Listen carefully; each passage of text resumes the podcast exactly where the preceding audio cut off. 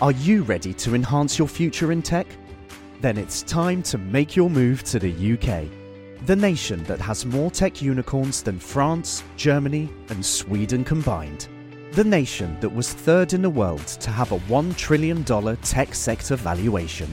The nation where great talent comes together. Visit gov.uk forward slash great talent to see how you can work, live, and move to the UK.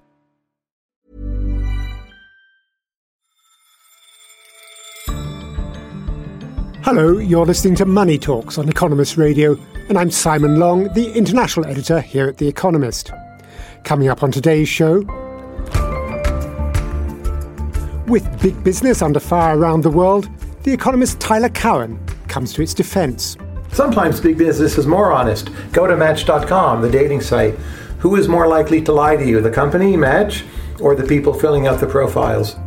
And is it time we all read the fine print? If economics is to work, it should mean that competition works and the best product is sold to the most people. But the amount of legalese and small print means that doesn't necessarily happen.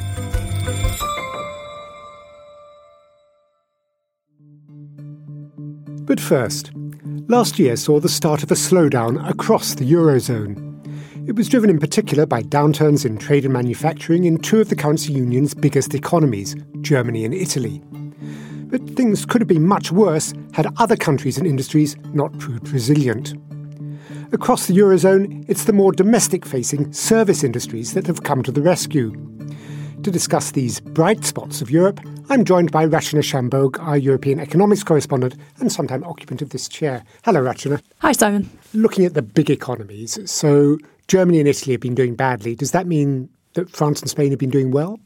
That's right. So we're especially in Spain, we're seeing strength offsetting the weakness in, in Germany and in Italy. Together, the big four economies make up about three quarters of the Eurozone's GDP. Spain by itself makes up a tenth, but it's been growing so quickly that it's been punching above its weight. We're seeing that both in terms of GDP as well as in employment growth. And a lot of that is Spain recovering from a very deep crisis in 2012. And France too, which is a bit of a surprise, I suppose, if, if you follow the news and all you see is Gilets jaunes protesting about how bad things are. That's right, but the worst of the protests were towards the end of last year, and since then, we've seen business confidence starting to recover.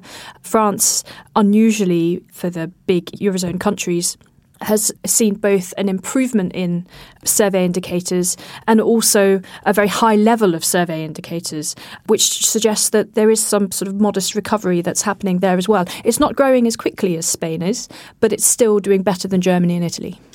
And what about Eastern and Central Europe? Because they have been or were growing faster, right? Because they're smaller economies, but they were poorer, so they had some catching up to do. Exactly. They've been converging to the richer Western economies. Collectively, I think they've been growing at about four and a half, five percent a year, which, you know, the big four could only dream of. But if you were to think about the Eurozone as a whole, these economies are still quite small. They still uh, account for about 2% of Eurozone GDP.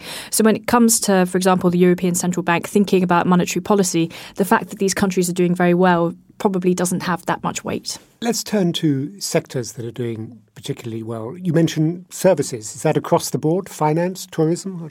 It appears to be retail services that are doing particularly well, wholesale and retail services, which you would expect because they're the least externally oriented of sectors. You know, people tend to buy their groceries and get their haircuts in the places where they live rather than crossing borders to do it. But the external focus must be of concern to the whole eurozone. The global trade climate, the tensions with America and between America and China, is that still continuing to cast a shadow over? That is very much casting a shadow over um, the whole of the eurozone.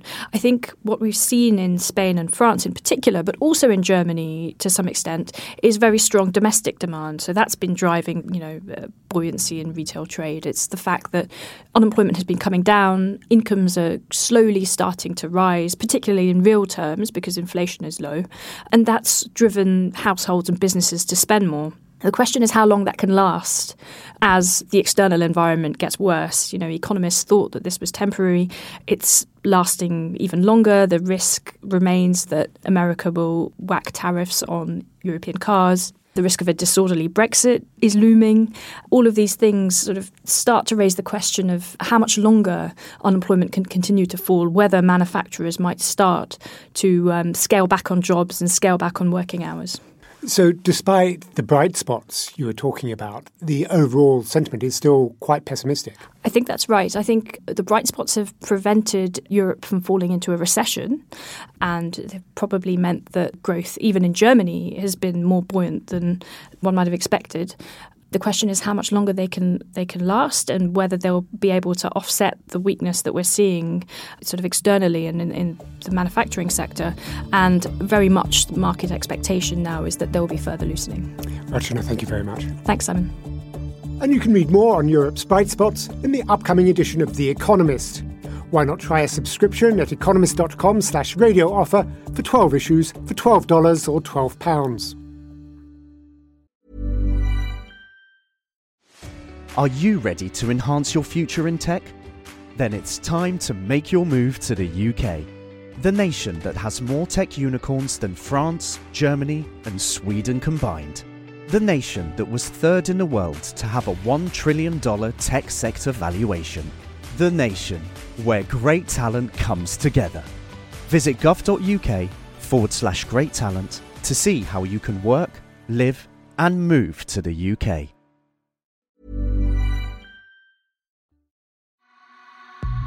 Next, we leave Europe and head to the US to look at the power and influence of big business. You don't have to look too hard on social media to find endless criticism of such firms, be it as soulless corporations that pollute the planet, or big tech turning us into screen addicts, or big banks selling us dodgy mortgages. Can large corporations ever do anything right? One person who believes they can and do is the economist and author Tyler Cowen who's released his latest book, Big Business A Love Letter to an American Anti Hero. Soumaya Keynes, The Economist's US economics editor, spoke to him recently and began by asking him why he wrote the book. I had a sense from my own experience with social media that an anti business wave was coming. When I started this book several years ago, a lot of people thought I was crazy, or why would you write a book on this? Like, who hates business? And now when it comes out, you see, you know, Amazon in New York or Facebook debates or some of the claims Elizabeth Warren, Bernie Sanders, and Donald Trump are making. Donald Trump tweets against CEOs and, you know, gets out the pitchfork. We're living in a new and different world where business is much more of a target. And I think it's time for a book looking calmly and coolly at the actual facts. So, this is a love letter speaking up on behalf of American business, which produces things, innovates, hires us, gives us jobs, which most of us enjoy. And a lot of the criticisms against big business, oh, that it's all monopoly or it controls the whole government, I show those are really overrated and mostly wrong. If you poll young people, they will commonly say that they favor socialism more than capitalism. I don't think they actually want real socialism, but I see more and more in the media or popular discourse people simply making claims about big business which are false and my goal is to rebut those claims by looking at the evidence. So, of course, business is better than communism. Most people would accept that. But this is just what are the actual facts about big business? What do you think are the legitimate criticisms of big business? Here are some of the worst sectors. So, for profit higher education has been a significant amount of massive fraud. That would be one example of part of big business that hasn't worked well. Hospital mergers in the United States have led to higher concentration and higher prices, and probably our antitrust authorities have been too lax. If you look at social media, I do think privacy is a legitimate concern. I don't think it's very well understood. The main threats to our privacy are actually the people we know, but nonetheless, I think we should do something to have more privacy. So I don't think big business is necessarily heroic. I think it lies and cheats roughly at the same rate that ordinary people do when they're not in big business. But that, in my view, is a necessary corrective to the emotional image people have in their minds of big business being uniquely evil. And sometimes big business is more honest. Go to Match.com, the dating site. Who is more likely to lie to you, the company, Match, or the people filling out the profiles?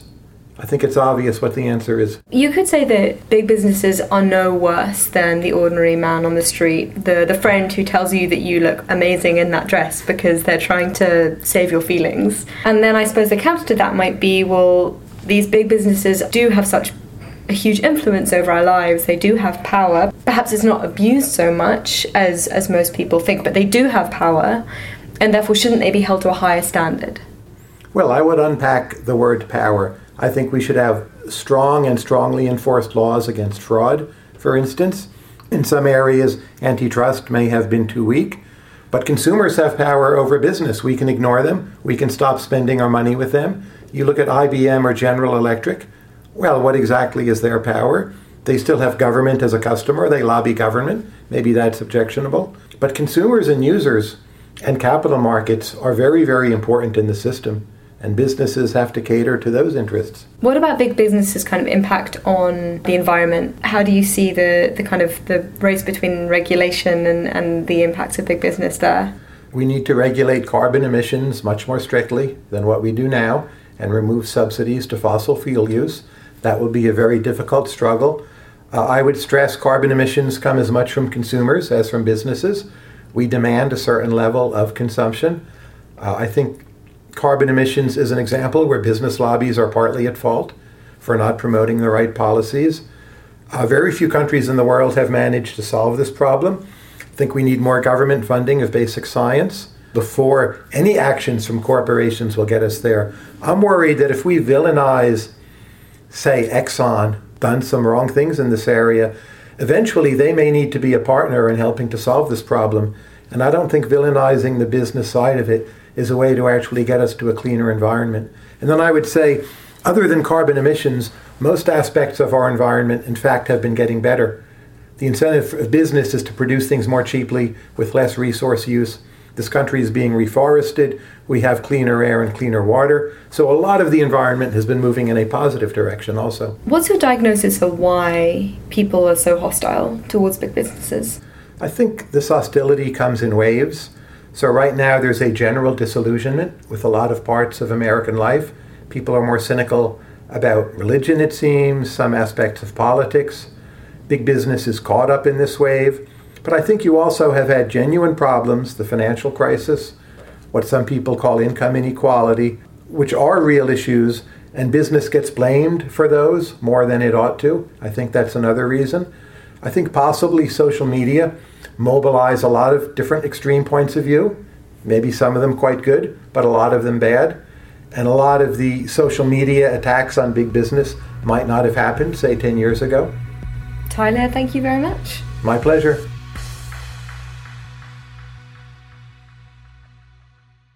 And finally, let me share a guilty little secret, though one which I'm sure many listeners will sympathise with. When I sign up to stuff, I don't always read the small print and I seem constantly to be saying yes or accepting terms and conditions every time I install a new program or app. Well, listeners, we're not alone. A study by the Journal of Legal Studies found that only one or two of every 1,000 retail shoppers buying software read the license agreement, and even most of them examine only a small part of the text. But how dangerous is our carelessness? And is there anything that can be done about it? To discuss the problem, I'm joined by Philip Coggan, the Economist Bartleby columnist. Hello, Phil. Hello, Simon. Life's just too short, isn't it, Phil? Surely even somebody as meticulous as you doesn't read all the small print. I don't, and one of the reasons is that the small print is often very long. You can be scrolling through vast amounts of pages. And as a consumer, also, you're not a lawyer, so you're not competent to judge whether or not these terms apply rigorously to you or whether it's just you know, something you can easily walk away from. And the idea in economics is that any agreement is a contract between two parties, both of whom freely agree to it, and therefore uh, no contract can be a bad contract because you know you freely agree to it. But that's not the case with many of these things, and the sort of counter argument from economists is okay, well, not everybody reads it, but a few people do, and they will make sure that bad terms don't get imposed. But the study you just quoted shows that isn't the case either almost nobody reads the contract in full, so lots of things can be got away with. And is it just my impression, or, is it actually getting worse, at least in the EU, that since GDPR, the data regulations came in, it seems almost every time I go to a new website, I have to click yes to something and you think, oh, go away, go away. Yes, uh, I think you're right. I mean, those things are well intentioned in that, you know, you've got to agree to them collecting a data on you. But The problem is, as regulations mount, then the amount of terms and conditions apply expands and expands and expands, makes it more difficult to read. And there was a, a, study by the Consumer Association which got people, many of whom were well educated, to try and read the conditions on travel insurance policies and then ask a, a number of questions about them. And virtually nobody got them right, or got them all right, because they're often in such complex language, a language you know more akin to sort of academia than you know the average reading age, that people struggle to understand them. But does it actually matter? I suppose I'm not one of those who thought, well, other people are reading this, but I am one of those who thought, well, if this company was doing something too outrageous, it would be risking hell by social media. That there are now more powerful ways of consumers venting their frustrations with the company than going through complex legal documents.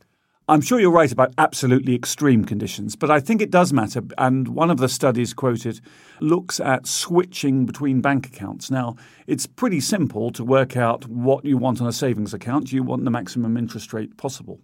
But people are very reluctant to switch, partly because they fear all the terms and conditions. This happens often with utility switching as well, because they're not sure whether it's really going to be a good deal after all. So the study looked at various ways of trying to encourage people to switch, and even when the interest rate was clearly higher, even when they had maximum disclosure, only 12% of people were willing to switch. And the reason seems to be they were just in, too intimidated by the whole process. Now, if economics is to work, it should mean that competition works and the best product is sold to the most people.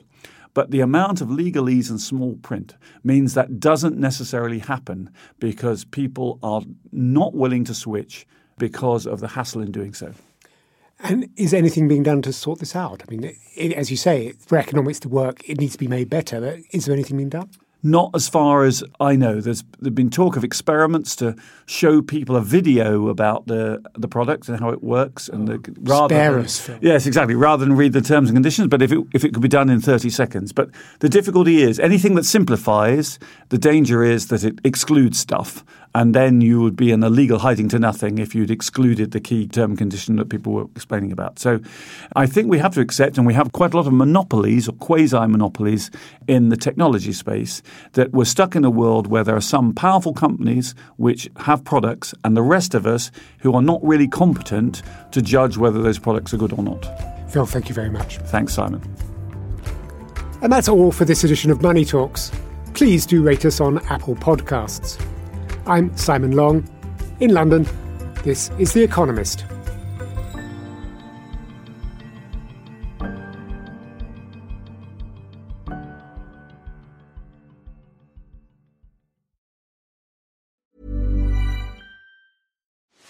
Are you ready to enhance your future in tech? Then it's time to make your move to the UK, the nation that has more tech unicorns than France, Germany, and Sweden combined. The nation that was third in the world to have a $1 trillion tech sector valuation. The nation where great talent comes together. Visit gov.uk forward slash great talent to see how you can work, live, and move to the UK.